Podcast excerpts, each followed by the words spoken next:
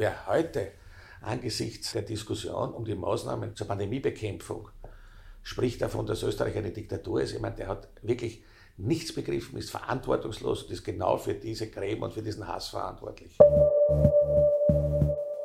Weiterdenken, der Furche Podcast.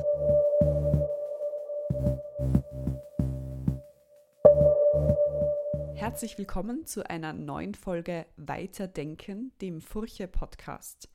Die heutige Folge ist Teil des aktuellen Schwerpunktes Rote Linien, der sich mit der Sozialdemokratie auseinandersetzt. Angesichts der Krise der konservativen Parteien scheint diese nämlich Fahrt aufzunehmen.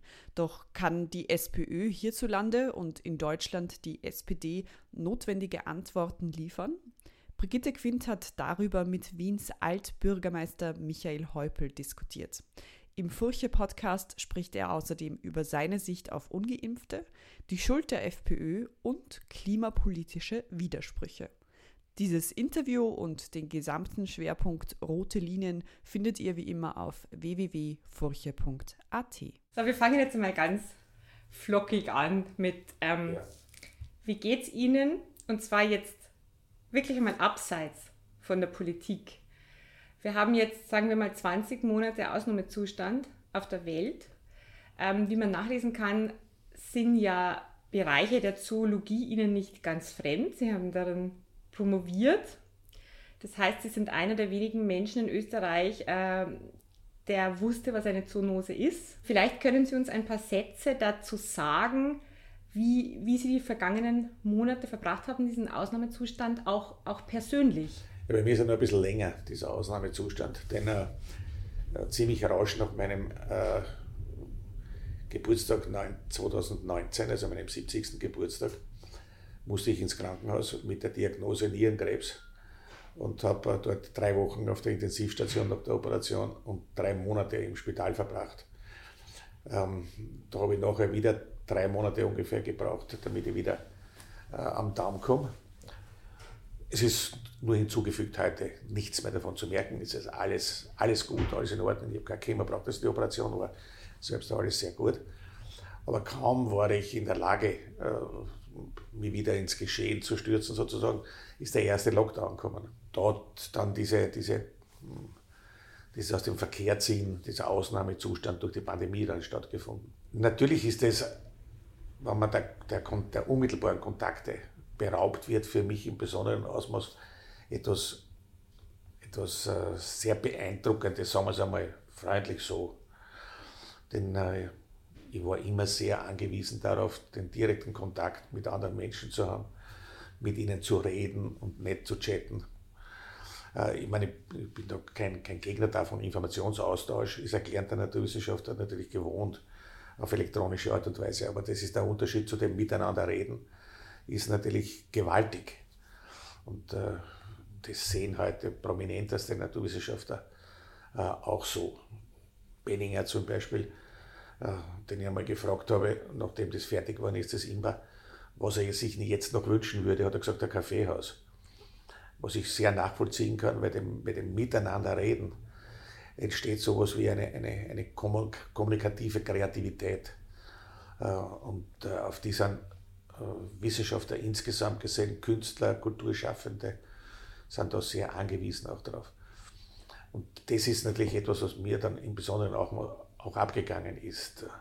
Als Politiker brauchst du es natürlich auch in Wirklichkeit nicht, weil du musst in einen emotionellen Kontakt, in eine emotionelle Kommunikation mit, den, mit den Leuten eintreten und nicht nur in einen Brief schreiben oder so oder Chats oder so irgendetwas.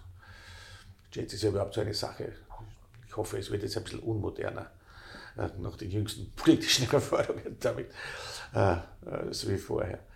Also miteinander reden, das glaube ich ist das, was mir am meisten auch abgegangen ist in all der Zeit. Kaum hat man es wieder ein bisschen aufholen können, kaum hat man die sozialen Kontakte unmittelbar auch persönlich wieder reaktiviert dann ist man schon wieder in den nächsten Lockdown gegangen. Es ist nur jetzt anders. Also ich empfinde es jetzt anders. Ich bin dreimal geimpft, ich tue mindestens einmal in der Woche, meistens zweimal in der Woche auch testen. Und äh, da ist schon ein etwas anderes Gefühl, viel mehr Sicherheit sozusagen auch da. Ich nehme es trotzdem ernst. schon aus Solidarität mit dem Krankenhauspersonal, nicht aus Solidarität mit den Ungeimpften, weil die haben wir gegenüber auch keine Solidarität. Aber die, dem Krankenhauspersonal beispielsweise, dem muss man alle Solidarität angedeihen lassen. Das ist unglaublich, was die leisten. Dann lassen Sie uns zur Sozialdemokratie kommen. Kurzer Schwenk nach Deutschland.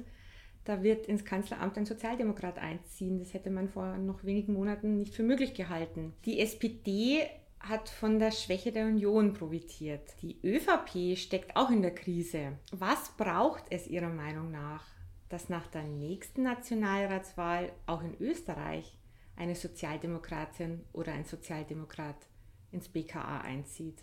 Na, ich denke, der Weg, den die österreichische Sozialdemokratie mit einer Frau, einer Ärztin äh, an der Spitze ist gar nicht so schlecht, äh, denn äh,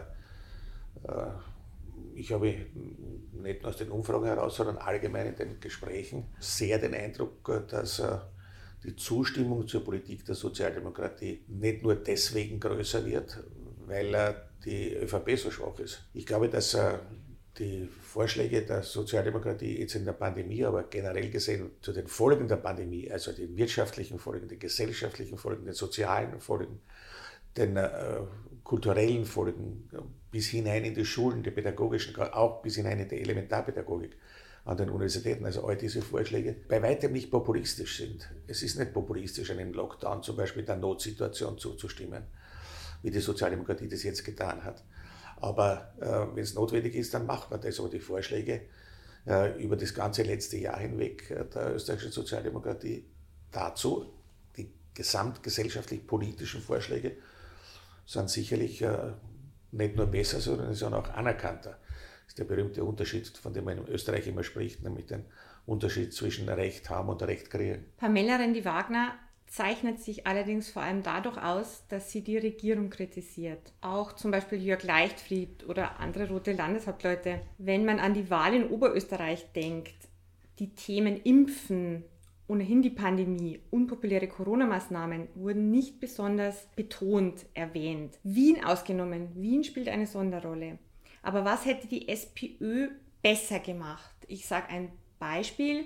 Es gab in der Furche einen Kommentar mit dem, mit dem Titel Pamela Rendi Wagner sieht den rosa Elefanten nicht. Was haben wir damit gemeint? Dass die Pandemie Opfer hervorbringt, die ein typisches SPÖ-Klientel sind. Zum Beispiel die Elementarpädagoginnen, die Sie angesprochen haben, Menschen in Pflegeberufen, Supermarktverkäuferinnen und Verkäufer, Menschen in sozial schwachen Milieus, die aufgrund ihrer Wohnsituation noch mehr darunter leiden, wenn man Ausgangssperren hat. Menschen mit Migrationshintergrund, die rein sprachlich Defizite ob der Umstände haben.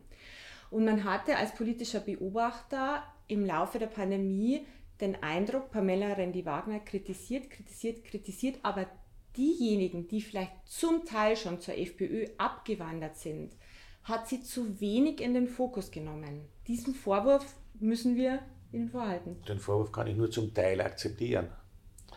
Ähm, nicht akzeptieren kann ich, dass, die, äh, dass Frau Rendi-Wagner äh, keine Vorschläge gemacht hätte, was man denn nicht anders machen könnte. Denn sie hat beispielsweise die Kontaktverdünnungen, die Werbung für das Impfen, die argumentative Werbung, nicht eine vordergründige Werbung, die argumentative Werbung bereits im Frühjahr dieses Jahres vorgeschlagen. Äh, und den ganzen Sommer hat die Regierung das verabsäumt. Sie hat nach der ersten Werbeaktion fürs Impfen alles wieder eingestellt. Ähm, und äh, so gesehen kann ich nicht unmittelbar erkennen, dass nicht Vorschläge gemacht wurden, sondern auch viele von ihr in den Bereichen nicht nur der Gesundheitspolitik, sondern auch der Wirtschaftspolitik, äh, der Sozialpolitik und vieles andere mehr. Also den Vorwurf kann ich, kann ich nicht nehmen. Äh, ein Vorwurf zu wenig vielleicht deutlich gewesen zu sein, zu wenig insistierend, zu wenig wiederholend. Das mag sein, das mag sein, ja. Da sind sicherlich auch, auch Fehler, aber jedenfalls einmal nicht hinreichend Konsequenz auch an den Tag gelegt worden. Dass der Klubobmann, der geschäftsführende Klubobmann äh, der Sozialdemokratie die Regierung kritisiert, ist ja wohl so verständlich. Ich meine, äh, das ist ja das Normalste auf der Welt. Klar, das ist sein Job. ähm, das parlamentarische Umgehen mit der Kritik an der, an der Bundesregierung. Klar, das muss er machen. Ne? Was mich viel mehr wundert, äh, muss ich ganz offen sagen, ist das, äh, was man der FPÖ alles durchgehen lässt. Ich meine, äh, der Kickl benimmt sich ja wie eine Miniaturausgabe des, äh, des äh, Herrn Präsident, Altpräsidenten Trump, äh, indem er Leute aufhetzt, in Wirklichkeit da der verantwortlich zu machen ist für all das, was sich gerade am vergangenen Wochenende auch abgespielt hat in Wien, in Linz, in Salzburg, in Bregenz. Ähm, also so gesehen wäre das einer aufmerksamen, entsprechenden Aufmerksamkeit äh, dieses äh, äh, Volksgruppen aufeinander hetzenden, das, was er immer gemacht hat, früher mit Flüchtlingen, jetzt macht er das mit der Spaltung zwischen Geimpften und Ungeimpften, macht er das ja auch. Und wenn ich mir manche, manche Plakate von den, oder Transparente von den in Wien vom Sonntag anschaue, wo man den amtierenden Bundeskanzler mit, mit, dem, mit dem Mörder Mengele vergleicht, dann kann ich nur sagen, also das überschreitet ja alle roten Linien, die es gibt. Und daher denke ich, dass das einer öffentlichen Würdigung, äh, schon eine öffentliche Würdigung verdienen würde. Und ich muss noch einmal den Finger in die Wunde legen. Stichwort Franitzky-Doktrin. Diese rote Linie hat Pamela Rende-Wagner überschritten, eindeutig, als die Chats öffentlich wurden und es eine kurze Überlegung gab, sich mit der FPÖ zusammenzutun, um die Regierung Kurz abzulösen. Wie weh hat Ihnen das getan? Gar nicht, weil das ja äh, reine Propaganda aus, dem, aus der Giftküche der, des ÖVP-Generalsekretariats war. Denn selbstverständlich ist die Frage eines parlamentarischen Kontaktes, ja, eines, einer parlamentarischen gemeinsamen Abstimmung zwischen der SPÖ und der, der FPÖ, genauso wie mit anderen Parteien, den Neos, hoffentlich auch den Grünen. Das wäre im gegenständlichen Fall ja auch gewesen. Aber kein Mensch glaubt doch, dass äh, bei einer Abstimmung auf einem Parteitag der Grünen oder einem Parteitag der SPÖ eine Mehrheit sich gefunden hätte, auch nur annähernd eine Mehrheit gefunden hätte für eine gemeinsame Regierungsbildung. Und die Franitzky-Doktrin äh, hat ja nicht gesagt, dass man im Parlament nicht reden darf mit den Freiheitlichen. Das ist ja bitte Unfug. Also das ist etwas, wo zu meinem Leidwesen, auch weil man viel zu wenig dagegen gehalten hat, äh, diese, äh, diese Geschichten aus, der ÖVP, aus, der, aus dem ÖVP-Generalsekretariat ähm, oder aus dem Kanzleramt, kann ja alles sein, ähm, sie haben ja genug Leute überall, die da in die Welt gesetzt wurden.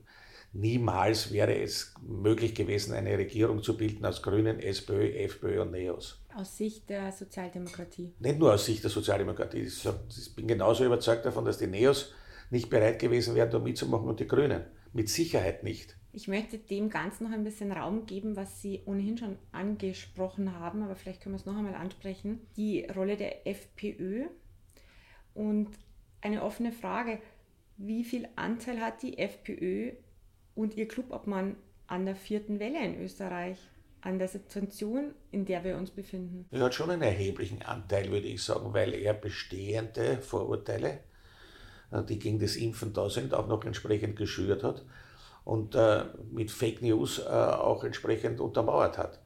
So gesehen ist er durchaus verantwortlich zu machen, auch dafür für die vierte Welle und verantwortlich zu machen dafür, dass es ja sehr viele Hospitalisierte, sehr viele Leute auf der Intensivstation und auch Tote gibt. Und welche Vorschläge haben Sie? Was kann man machen, dass dies, ja, diese Propaganda gestoppt wird? Was gibt es für, für verfassungsrechtliche Mittel, für demokratische Mittel? Warum schauen alle zu? Und das, ist eine, das ist eine sehr gute Frage. Schauen Gott sei Dank nicht alle zu. Äh, aber ich kann da nur also jetzt zwei, zwei Argumentationsstränge sozusagen bieten. Die eine kommt aus der, aus der Wissenschaft, äh, wo sich ja sehr ernstzunehmende Leute, auch die an der Universität tätig sind, beschäftigen mit dieser Frage von wieso können Fake News äh, auf fruchtbaren Boden fallen. Und das zweite ist sozusagen aus der politischen Erfahrung.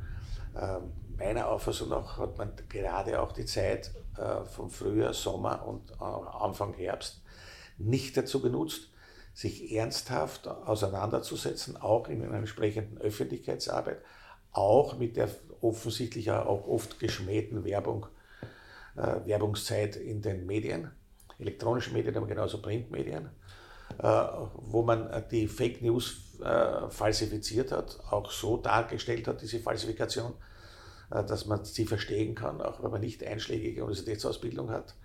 Also dass sich sozusagen jedermann auch verstehen kann dazu.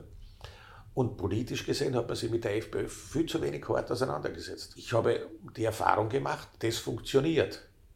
Man muss sich natürlich, man muss sich natürlich auch dem stellen und, und in Kauf nehmen, dass man natürlich in der Öffentlich im öffentlichen Diskurs äh, die Freiheitlichen auch noch sichtbarer macht. Aber ich denke, je sichtbarer sie mit, diesen, mit dieser ihrer Haltung zu, zu, zu der Pandemiefrage, zu der Virusfrage, aber genauso zur Klimaschutzfrage und zu vielen anderen äh, Zukunftsfragen eigentlich äh, bei uns, dass, die, dass man da gar nicht hart genug diese Auseinandersetzung führen kann. Aber was hat die Sozialdemokratie daran gehindert?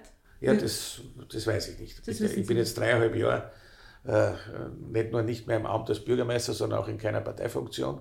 Mhm. Ich weiß es nicht. Ich kann nur sagen, was ich unmittelbar beobachte, äh, dass äh, Wien in einer, sehr, in einer sehr viel stilleren Form, als es meinem Temperament entsprechen würde, aber offensichtlich in einer hocheffizienten Form, diese Auseinandersetzung geführt hat. Die Freiheitlichen in, kommen in Wien bei den Umfragen ja auch nicht vom Fleck, während die Sozialdemokratie außerordentlich gute Umfragen hat in der Stadt. Mhm. Hängt mit Sicherheit auch nicht nur mit der konsequenten inhaltlichen Politik in der Pandemiefrage, aber auch in allen Folgefragen, also mit den ökonomischen, sozialen äh, kulturellen Fragen natürlich auch zusammen, sondern auch wahrscheinlich mit der sehr ruhigen, sehr stillen, aber sehr beharrlichen Art des Bürgermeisters. Ich finde es großartig, was er da macht. Wirklich großartig. Ich war da sicherlich viel temperamentvoller und das war wahrscheinlich hm, weniger friedlich. Was kann die Sozialdemokratie machen, bundesweit, dass von der FPÖ, die, die Wählerinnen und Wähler, die in die FPÖ abgewandert sind, ähm, für einen externen Beobachter scheint es so, dass es nur die Sozialdemokratie schaffen kann, diese Wählerinnen und Wähler wieder zurückzuholen in einen demokratischen Prozess. Wie viel Wien braucht Gesamtösterreich? Offen gestanden, das weiß ich nicht genau, ob man die Wähler, die zur FPÖ abgewandert sind, tatsächlich auch wieder zurückholen kann. Einen Teil wahrscheinlich schon. Einen Teil wahrscheinlich schon, aber ein Teil, denke ich, ist verloren, weil die Sozialdemokratie bestimmte politische Positionen nicht vertreten kann und nicht vertreten will, zum Beispiel der Migrationsfrage. Wir sind nicht dafür, dass wir äh, aus Österreich äh, einen, einen Closed Job machen. Wir sind gegen die illegale Zuwanderung, selbstverständlich. Ja, das, jeder normale Mensch ist gegen illegale Zuwanderung. Aber trotzdem wollen wir so weit unsere, unsere Tore, wenn wir so will, offen lassen, dass wir jenen helfen können, die unsere Hilfe brauchen. Und wir natürlich auch wissen, wer da ist das, äh, habe das Bild da immer geprägt, wenn ich äh, eine Veranstaltung mache äh, in meinem Garten, dann lade ich gerne Leute ein, aber ich möchte auch wissen, wer das ist, der da kommt. Ich möchte wissen, dass da nicht halt einfach irgendwelche Leute da daherkommen, die womöglich dann auch die Party noch stören. Es ist alles nicht auszuschließen. Also so gesehen äh, ist das ein Punkt, da hat der Herr, der Herr Kurz sich ja in der Position völlig prostituiert und sich völlig entfernt von dem, was der ÖVP früher mal wichtig gewesen ist, nämlich die katholische Soziallehre. Aber das sind Positionen, die kann die Sozialdemokratie, wird die Sozialdemokratie und will die Sozialdemokratie nicht vertreten. Die Position, die Sebastian Kurz eingenommen hat, nicht die Position der katholischen Soziallehre? Ja, die katholische Soziallehre, mit denen habe ich überhaupt nicht das geringste Problem. Im Gegenteil. Äh, ich habe mich äh, mit äh, ÖVP-Leuten, die die katholische Soziallehre ernst genommen haben, immer sehr gut verstanden bin bis heute mit vielen von ihnen auch persönlich gesehen sehr befreundet, weil ich glaube, dass das einfach grundsätzlich einmal anständige Leute sind. Themenwechsel. Die Chats, mit dem haben wir ja begonnen.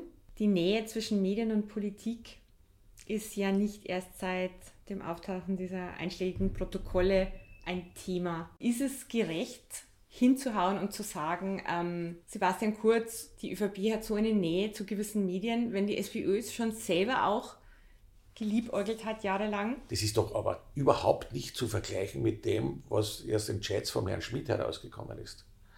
Das ist ja überhaupt nicht vergleichbar mit der Frage einer, sagen wir mal, extremen Geldnähe. Weil er, äh, ich kann jedenfalls für die Zeit, wo ich als Bürgermeister da tätig war, sagen, ganz einfach sagen, äh, Inserate haben wir in den Zeitungen geschalten, wo wir die meisten Leser erreicht haben. Und zwar Leser, nicht Auflage. Aber finden Sie das immer die gute Entscheidung?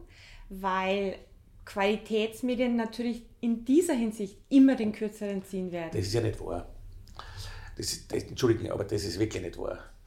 Äh, denn äh, wenn wir zum Beispiel nicht mitgeholfen hätten, gäbe es solche Zeitungen wie den Biber, den ich überaus immer geschätzt habe, gar nicht mehr mehr. Das ist ja gar keine Frage. Äh, aber natürlich waren wir, und wir wollen Informationen als Stadt hinaustragen. Eine andere Frage sind die Parteiinserate, aber da war die SPÖ ohnehin sehr spärlich, einfach mangels Geld, um das einmal relativ einfach zu sagen. Aber die, die Stadtinserate zum Beispiel waren Informationsinserate. Und die schaltet man natürlich dort, äh, wo man die meisten Leser erreicht. Gar keine Frage. Das hindert ja nicht, dann äh, Inserate nicht nur zu vergeben nach der Frage, wer die meisten Leser hat, sondern auch dort, wo man meint, dass es besondere Unterstützung äh, bedarf. Aber äh, würde mir eine andere Diskussion noch viel mehr interessieren, nicht was ist ein Qualitätsmedium. Mhm. Wodurch unterscheidet es sich vom, vom Boulevard? Ähm, das ist in, in, in Deutschland, habe ich den Eindruck, etwas deutlicher zu unterscheiden. Wir haben heute in Österreich keine Zeit zum Beispiel. Oder eigentlich auch so eine Zeitung wie die Süddeutsche haben wir in Österreich eigentlich nicht. Bei aller Liebe und Respekt vor der Presse. Aber und vor der Furche. Und vor der Furche, ja, gerne, sage ich auch gerne, ja. Es gibt sicherlich so Medien, aber ich meine jetzt äh, natürlich das, das tatsächlich über einen, einen Leserkreis auch verfügt, aber ich weiß jetzt nicht, wie groß der Leserkreis der Furche ist, bin ich mir mehr aktuell informiert davon. Aber über einen Leserkreis verfügt, wo man halt sagt, okay, da gibt es äh, Informationsmöglichkeiten. Mhm. ernsthafter und breitere Informationsmöglichkeiten. Wie könnte denn Ihrer Meinung nach, also das ist kein Geheimnis, dass die Furche, dass die Verbreitung der Furche nicht mehr oder noch nie besonders groß ist. Wir haben aber den Anspruch, ein Qualitätsmedium zu sein. Wir haben auch einen ähnlichen Zugang wie die Zeit. Wir haben ein Religionsressort, das ist richtig, aber das bedeutet nicht, dass wir eine, eine, Zeit, eine religiöse Zeitung sind, sondern wir behandeln alle Themen also ich verantworte das Bildungsressort, das Gesellschaftsressort, einen Teil der Politik und da spielt ähm, Religion keine Rolle, außer ich sehe mir es aus politischer Sicht an. Ähm, aber wie könnten wir es schaffen, mehr Bürgerinnen und Bürger zu erreichen mit unseren Botschaften, wo wir Recheck, Double-Check, Check machen und so weiter und so fort. Was ist Ihr Tipp? Ja, es ist gar nicht so einfach, nicht? weil ich, meine, ich sehe eine andere Zeitung, die ich durchaus schätze, jetzt auch von der Qualität her, die Wiener Zeitung, mhm. ähm, wie die ringt um ihre Existenz, die eine andere ökonomische Basis natürlich gehabt hat, als das äh, die Furche äh, hatte. Und ich sehe auf der anderen Seite auch, wie viele tatsächliche Qualitätsmedien, äh, die es auch dezentral gegeben hat, es nicht mehr gibt, die verschwunden sind dann, dann dabei. Äh, ihre Frage ist äh, aus meiner Sicht heraus gesehen nicht sehr einfach zu beantworten. Äh, denn natürlich lebt die Zeit heute davon, dass sie halt extrem populäre und extrem prominente Leute gehabt hat. Helmut Schmidt zum Beispiel, der, der von der, also wirklich großartige, großartige Figuren. Ist ja der Spiegel mit dem Profil auch nicht so wirklich zu vergleichen, kann man ja auch nicht wirklich sagen. Ne? Das ist ja äh, höchst unterschiedlich, abgesehen davon, dass sich der Spiegel sehr verändert hat. Inwiefern? Und der Spiegel ist für mich ein, ein, ein ich würde fast sagen, ja, im Grenzbereich zum Populismus äh, äh, gehendes Nachrichtenmagazin. Das Profil hat diesen, diesen Wandel sozusagen nicht mitgemacht. Profil, ich, bin, ich mache jetzt keine Medienkritik um Himmels Willen, das liegt mir im Prinzip fern. Ne? Für meinen Geschmack, ich, lese das Profil auch jede Woche, ja, gar keine Frage. Also sind es mal ein bisschen, also die Artikel sind formell gesehen ein bisschen zu lang für heutige Verhältnisse und einzelne äh, Journalisten, denen würde ich ein bisschen empfehlen, das Buch von der Sarah Wagenknecht, die Selbstgerechten. Und die Sarah Wagenknecht an sich, wie verhält sich ihr Verhältnis zu ihrer... Ich kenne sie gar nicht. Ich kenne ihre Meinungen natürlich aus den diversen deutschen diversen deutschen Medien. Also zum Beispiel, ähm, um das einfach hier in diesem Rahmen nochmal zu sagen, sie hat sich in der Talkshow Anne Will geoutet, wenn man so will, dass sie sich nicht geimpft hat oder sich nicht impfen lassen wird, solange nicht ein Totimpfstoff auf dem Markt ist und hat natürlich auch die Migrationsdebatte in eine Richtung getrieben, äh, die ja sehr AfD-nah ist. Das meinen Sie damit? Also das Zweite habe ich noch nicht so sehr gemeint, weil das habe ich in der Form das noch nicht gesehen, dass ich verschiedene Fragen in der Migration äh, mit ihr nicht teile. Äh, das, äh, das ist das stimmt, das ist sicherlich richtig. Ja. aber dass das jetzt schon AfD-Positionen werden, das, so würde ich das, das würde ich zu hart sehen. Also das würde ich als zu hart bezeichnen. Das würde ich so nicht sehen. Äh, dann dazu. Das mit Impfen verstehe ich überhaupt nicht. Das kann ich ganz offen sagen, weil eine so intelligente Frau äh, mit so einem Unfug-Argument daherkommt, äh, das sich ja schon im Randbereich der Fake News befindet, ist ja nicht zu akzeptieren. Ne? Ändert jetzt nichts an der Tatsache, dass das, was sie in, in ihrem Buch, die Selbstgerechten, äh, kritisiert, man schon äh, aufmerksamer lesen sollte, weil da ist einiges wahr daran. Und warum die Linke nicht eine entsprechende Massenakzeptanz findet, ist wahrscheinlich in dieser an, an Überheblichkeit grenzende Selbstgerechtigkeit bei vielen auch zu suchen. Haben Sie einen Schlüsselsatz für unsere Zuhörerinnen und Zuhörer, um einzuordnen, um was es denn geht in diesem Buch? Ja, das, äh, der Schlüsselsatz ist eh relativ einfach. Der Schlüsselsatz ist äh, eine Auseinandersetzung mit den jetzt nicht nur die Linken betreffend, äh, sondern generell gesehen meistens besser ausgebildete in der Bevölkerung, meistens besser verdienende. Äh, in Wien sagt man dann gelegentlich dazu die Bobos, dass die äh, einfach ein völliges Unverständnis haben gegenüber der, der, den Lebensentwurf etwa eines Industriearbeiters. Ich würde aber auch sagen, auch viele aus dem Dienstleistungsbereich. Und das, was Frau Wagenknecht kritisiert, kann sie gleich an sich selbst auch kritisieren. Denn ihr Unverständnis zum Beispiel gegenüber dem Personal in den Gesundheitsberufen, also gegenüber den Ärzten, gegenüber den Pflegern, gegenüber dem Spitalspersonal, das ist haarscharf genau dieses, diese, diese stille Überheblichkeit. Und die ist in der österreichischen Sozialdemokratie so gar nicht zu finden, aber ja, Sie? Aber ja, natürlich. Aber deswegen sollte man, nur deswegen, wenn man jetzt, ich kenne meine Leute dazu, da kommt natürlich sofort wieder das Hammer-Argument, das in Österreich noch tausendmal mehr wirkt als in Deutschland. Die Kommunisten, so, gut, damit ist jegliche inhaltliche Auseinandersetzung mit dem, was ich sage, natürlich wieder sofort vorbei. Das halte ich wieder für einen Unfug. Ich sage nicht einmal, dass alles Schwachsinn ist, was der Herr Kickl sagt. Es sind zwar 98% davon Schwachsinn, aber deswegen muss man trotzdem bei jedes Mal noch hinhorchen, weil vielleicht ist etwas dabei, was vielleicht nicht ganz so verblödet ist. Zwei Themen reiße ich noch an, dann Umweltschutz, Klimakrise. Den Grünen hält man mitunter vor, sie würden im Kampf gegen die Klimakrise auf die soziale Gerechtigkeit vergessen, auf die Menschen. Das ist ein Vorwurf. Den Sozialdemokraten wirft man mitunter vor, das Gegenteil passiert, dass um das Klientel nicht zu verärgern, auf Umweltschutz vergessen wird. Also nicht vergessen, aber in der Kommunikation es anders kommuniziert wird.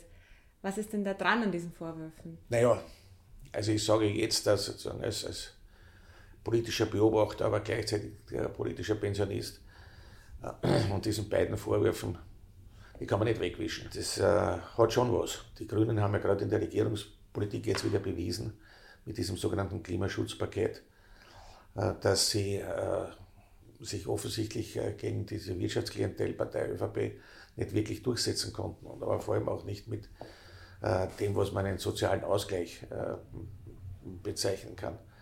Ähm, ich glaube, dass es statt diesem dieses, diese sogenannten Klimaposition, also diese Refundation quasi, nicht, dass man da wesentlich Vernünftigeres hätte machen können. Nicht? Die CO2-Besteuerung dazu verwenden, dass man beispielsweise den öffentlichen Verkehr forcierter ausbaut, ähm, dass man in die Forschung auch einiges steckt, um insbesondere alternative Antriebe weiterzuentwickeln, was beim E-Auto in Richtung Forschung bei der Batterie äh, betrifft, aber das natürlich auch andere Möglichkeiten, äh, insbesondere was Flugzeuge betrifft, richtig und notwendig ist, aber natürlich auch die Organisation, weil ich glaube, dass äh, wir mit einer, einer neuen, modernen Form von Maschinenstürmerei und, und für die Leute nicht nachvollziehbare Verbote nicht besonders weiterkommen werden. Es gibt viele Möglichkeiten, sehr viele Möglichkeiten, Klimaschutz zu betreiben und eine Akzeptanz mit der Bevölkerung herbeizuführen. Und das ist das, was man was ich versucht habe, zum Beispiel der Kommunalpolitik entsprechend umzusetzen. Ich halte mir zugute,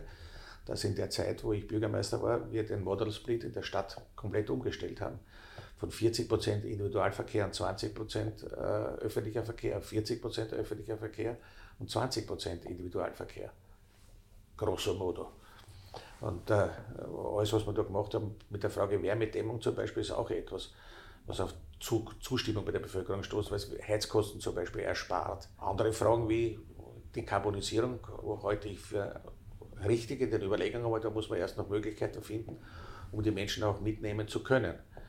Äh, die Wärmedämmung ist eine Möglichkeit davon, weil man natürlich jetzt, weil man Heiz, Heizung und Heizkosten erspart, aber äh, wir haben einen dritten Stock von einem Zinshaus äh, dort Erdwärme zum Beispiel nutzt, das ist mir noch ein Rätsel. Das weiß ich noch nicht, aber das liegt wahrscheinlich an mir. Oder es liegt halt noch an den nicht hinreichenden Forschungen, die da eingestellt worden sind. Lösen lasse ich das in der Tendenz sicherlich. Dazu braucht man aber keine Arroganz, sondern Wissen. Dazu braucht man Geduld, dazu braucht man auch die notwendige Empathie, äh, sich mit den Menschen, die das heute anders sehen, noch, die sich nicht lösen können vom Auto, die, sich, äh, die nicht sehen, wie man zum Beispiel Heizungen äh, ohne Erdgas macht, dass man die entsprechend mitnehmen kann und nicht mit erhobenen Zeigefinger. Es macht das, ich habe das den, den Jungen, mit denen ich diskutiert habe, aus den Fridays for Futures auch gesagt, wenn ihr am Flughafen ausfahrt und dort einen Gleichaltrigen erklärt, sie sollten mit ihren Eltern oder mit Freunden nicht auf irgendeine griechische Insel fliegen, weil das einen schlechten ökologischen Fußabdruck hat, dann wird ihr Schwierigkeiten kriegen, dann wird sie nicht akzeptiert werden. Ich glaube, dass man mit konkreter Politik eine Menge machen kann. Es ist kein Zufall, dass in Wien zum Beispiel der Pro-Kopf-CO2-Ausstoß von allen Bundesländern am geringsten ist. Was für eine Großstadt eigentlich sehr erstaunlich ist. Ja? Aber es ist so. Und ich verstehe auch, dass man gerne demonstriert. Ich habe so viele Demonstrationen in meinem Leben als junger Mensch organisiert. Äh, also gar keine Frage, ich habe hohes Ausmaß an Verständnis dafür. Und ich glaube auch, um das einmal summa summarum zu sagen, ich glaube, dass die Jungen auch recht haben, vom Prinzip her und von der Richtung her. Aber ich bin ebenso zutiefst überzeugt, dass man Menschen mitnehmen muss in einer Demokratie, mitnehmen muss und nicht den Schwachsinn glauben, den der Herr Kickler sagt, wir leben in einer Diktatur, aber er sich nicht durchsetzt. Und noch einmal, da könnte die SPÖ auch eine Rolle, eine noch stärkere Rolle ja, übernehmen in der Kommunikation. Das stimmt, ja, da, da muss man natürlich auch davon reden miteinander.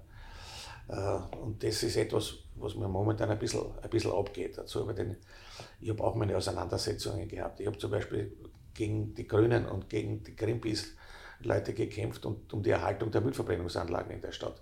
Natürlich mit entsprechenden technischen Neuerungen in der Rauchgasreinigung zum Beispiel oder in der, in der Müll, also in der Aschebeseitigung, schlacke Aschebeseitigung.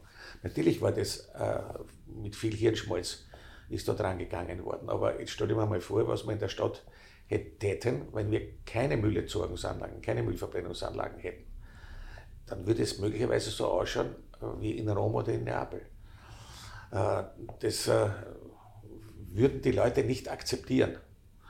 Und daher muss man da die Leute mitnehmen, muss das immer verträglicher machen. Wie ich angefangen habe, waren 67 Prozent gegen die Müllverbrennung. Wie äh, vom Umweltstadtrat zum Bürgermeister sozusagen befördert und gewählt wurde, waren 3 Prozent gegen die Müllverbrennungsanlagen. Warum? Weil wir das eingebettet haben in ein vernünftiges Abfallwirtschaftskonzept, das begonnen hat damit, dass man Müllvermeidung Wiederverwertung, getrennte Sammlung, Wiederverwertung, also all diese Ketten gemacht habe. Und am Schluss sind die End-of-Pipe-Strategien gestanden. Was sagen Sie zur Causa Lobau-Tunnel? Da soll es ja in den nächsten Tagen eine Entscheidung geben. Ich kann nur das sagen dazu, auch Elektroautos brauchen Straßen. Das Wichtigere wäre jetzt diese Erschließungsstraße für, den, für, die, für die Stadterweiterung. Die hat sowieso eine Menge an innerer Stadterweiterung, aber natürlich auch äußere Stadterweiterung. Es gibt die Nutzung von Industriebrachen, ehemalige Bahnhöfe und so. Das funktioniert eh alles. Aber es ändert nichts an der Tatsache, wir brauchen ungefähr 35.000 Wohnungen im Jahr neu. Und das bei Wohnungszusammenlegungen auf der einen Seite werden das wahrscheinlich noch eine Spur mehr sein, äh, die da zu machen sind. Und äh, dazu bedarf es natürlich einer sehr, sehr intelligenten Stadtplanung, weil es ja nicht um den Wohnungsbau allein geht, sondern da geht es natürlich auch um die Frage von Kommunikationseinrichtungen, von Schulen, von Kindergärten, von Theatern, von Kaffeehäusern, äh, von Wirtshäusern. Es gehört alles dazu. Und die Anbindung an öffentliche Verkehrsmittel. Aber auch Straßen. Solange man nicht Autos verbietet, werden wir Straßen brauchen. Und daher sage ich, mein Gott, man hätte das Lobau, den Lobautunnel wahrscheinlich vor zehn Jahren schon bauen müssen oder vor 15 Jahren. Was jetzt sein wird, ich, ich persönlich gehe davon aus, dass ein Autobahnring um Wien vernünftig ist, der eh noch außen offen ist, weil die, der Ring schließt ja dann erst zwischen Krems und St. Pölten äh, dann mit einer, mit einer Autobahn draußen. Aber ja, ich glaube, der, der, der Tunnel ist vernünftig, der Tunnel schädigt natürlich nicht den Nationalpark. Ich hätte niemals einer Lösung zugestimmt, die den Nationalpark schädigen würde. Ich betrachte mich so als einer der, der Mitväter des äh, Donaunationalparks, gemeinsam mit, mit, mit Erwin Bröll.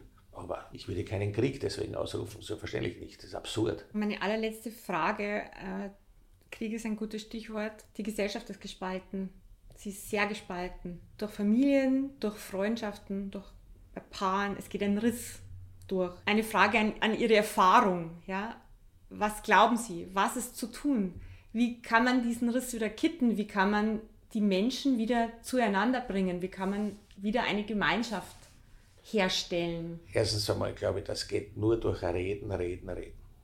Das ist alternativlos, äh, denn einen, einen solchen gesellschaftlichen Riss äh, zu kitten durch andere Methoden, womöglich auch noch durch Gewalt, das ist überhaupt ein völliger Wahnsinn. Ja? Also es geht nur durch Reden, Reden, Reden. Also miteinander redet, in den Familien redet, miteinander den, bei den Freunden, dass man nicht das Gespräch abbricht, dass man nicht die Kontakte abbricht, dass man nicht äh, unwiederbringlich und auf ewig böse ist miteinander. Das Ganze erfordert natürlich auch Geduld. Das ist etwas, was junge Leute nicht gerne hören, das habe ich als junger Mensch auch nicht gern gehört. Wenn man zu mir von Geduld geredet hat, bin ich ausgeflippt.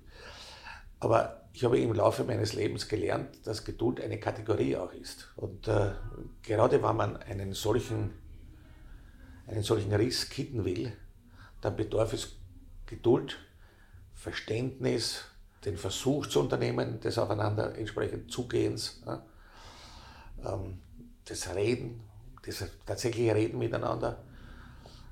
Von heute auf morgen wird das nicht funktionieren. Wenn man anschaut, welche Risse äh, noch, noch in der Großelterngeneration äh, vorhanden gewesen sind, die aus Kriegszeiten stammen, nicht alle haben die Größe, wie der Kreisky gesagt hat, dass man über die äh, Gräber der Ermordeten hinweg sich die Hand zur Versöhnung reicht. Das ist großartig, ja, aber nicht leicht. Sehr schwer. Für viele Menschen sehr, sehr schwer. Und da wird es natürlich auch schon allein bei der Pandemie-Geschichte, aber es ist natürlich auch die Klimageschichte, so einen, so einen Graben reißt. Also alles, alle diese Dinge. Und deswegen mag ich Leute so gar nicht, die eigentlich überhaupt nichts dazu beitragen, dass Gräben zugeschüttet werden, dass man wieder zueinander findet, sondern im Gegenteil, die nur fest hetzen, den Hass hineinstreuen, auch noch dazu. Äh, mit, mit allen möglichen Dingen. Und wer heute angesichts äh, der Diskussion um die Maßnahmen zur Pandemiebeschränkung, zur Pandemiebekämpfung, spricht davon, dass Österreich eine Diktatur ist. Ich meine, der hat wirklich nichts begriffen, ist verantwortungslos und ist genau für diese Gräben und für diesen Hass verantwortlich. War die Impfpflicht sinnvoll? Noch haben wir es ja nicht. Die Ankündigung, dass sie kommt? Mutig jedenfalls.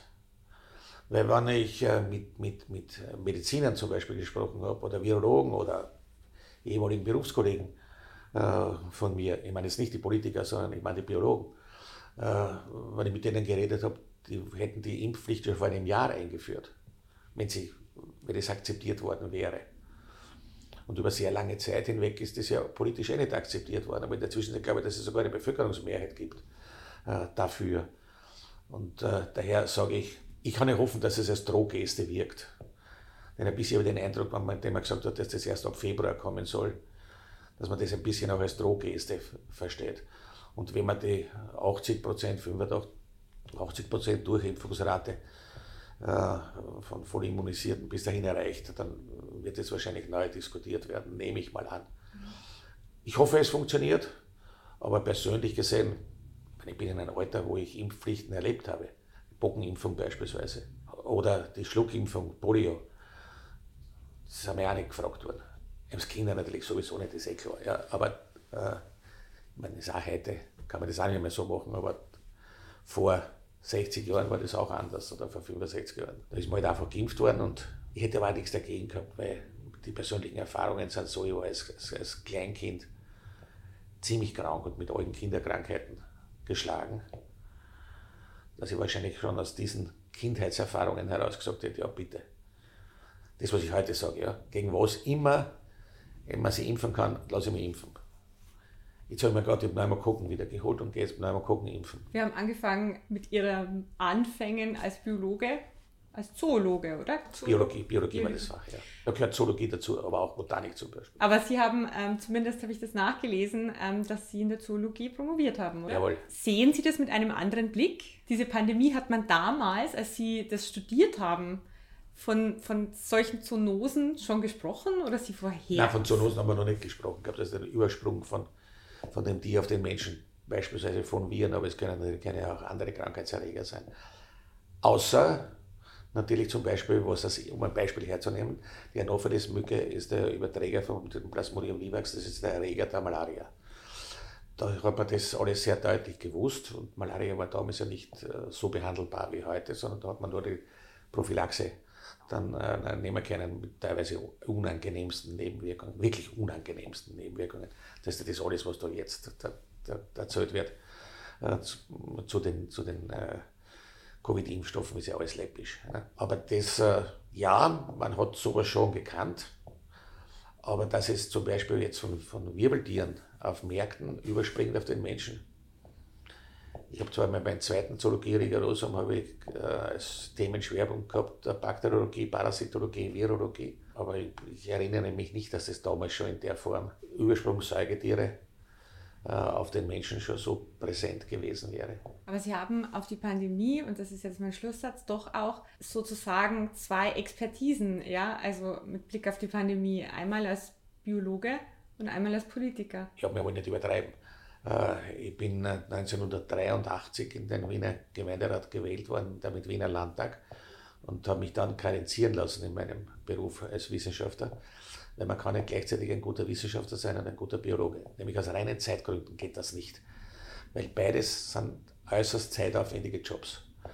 Äh, und das ist, das, ist nicht, das ist nicht kompatibel. Also nur vielleicht wenige, ganz wenige Genies, wie der, der Stachelöse zum Beispiel, aber sonst kann ich mir das, also ich habe es persönlich für Und ideologisch, weil das ist ja eine Debatte. Das ist eine ganz andere Geschichte. Das ist eine ganz andere Geschichte. Natürlich habe ich mitgenommen aus meiner Sozialisation und meiner Ausbildung, äh, dass man Dinge hinterfragt. Also man versucht immer zu wissen und nicht zu glauben. Wobei ich jetzt nichts gegen das Glauben habe. Das soll jeder für sich selbst entscheiden was er glaubt oder was er nicht glaubt. Aber mir war immer das Wissen äh, da dabei wichtig. Das prägt natürlich dann auch in der Politik.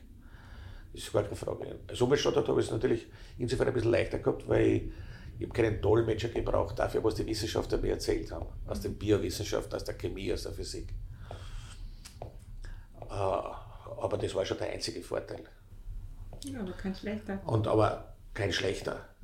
Aber der wirkliche Vorteil war natürlich schon unbestreitbar der, dass man in, einer, in, in der Denkmethodik geprägt ist. Das ist in der Biologie ähnlich. Äh, in der, in der Politik ist es dann ähnlich. Da kommen natürlich noch andere Prägungen dazu. Ich meine, wir waren ja insbesondere als Studenten äh, post 68 sehr ideologisch geprägt. Aber für uns war zum Beispiel äh, Marxismus nicht eine zweite Kirche. Absurd, völlig absurd. Für uns war das eine Denkschule, eine Denke, ja, eine Denkschule, ja, die äh, auch sich weiter zu, zu, entwickeln hat und die auch Fehler machen kann. Das hat uns dramatisch unterschieden natürlich von den Kommunisten diversester Gruppierung.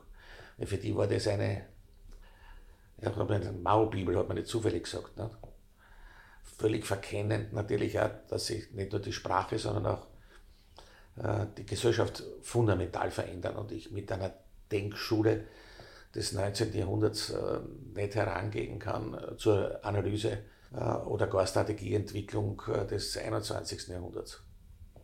Es gibt diese Klassengesellschaft des 19. Jahrhunderts nicht mehr. mehr. Das ist völlig eine andere Gesellschaftsstruktur. Dem muss man natürlich auch gerecht werden. Und das war uns war das ja so wichtig dafür, dass man das Ganze offen hält, dass man das Ganze einfach auch, dass das ein dynamisches System ist, ein Veränderer ein veränderte, ein immer sich wieder veränderndes und erneuerndes System ist und nicht ein, ein im 19. Jahrhundert fixiertes System. Was machen wir heute in einem Jahr? Fahren wir Fiaker durch Wien? ja, wir können auch zu Fuß gehen. Aber es Spazieren durch die Innenstadt, das würde ich lieber machen. Okay, abgemacht. Hier, vor allen Hörerinnen und Hörern. Ja, das geht schon in Ordnung. Ja. Gut. Weiterdenken der Furche Podcast.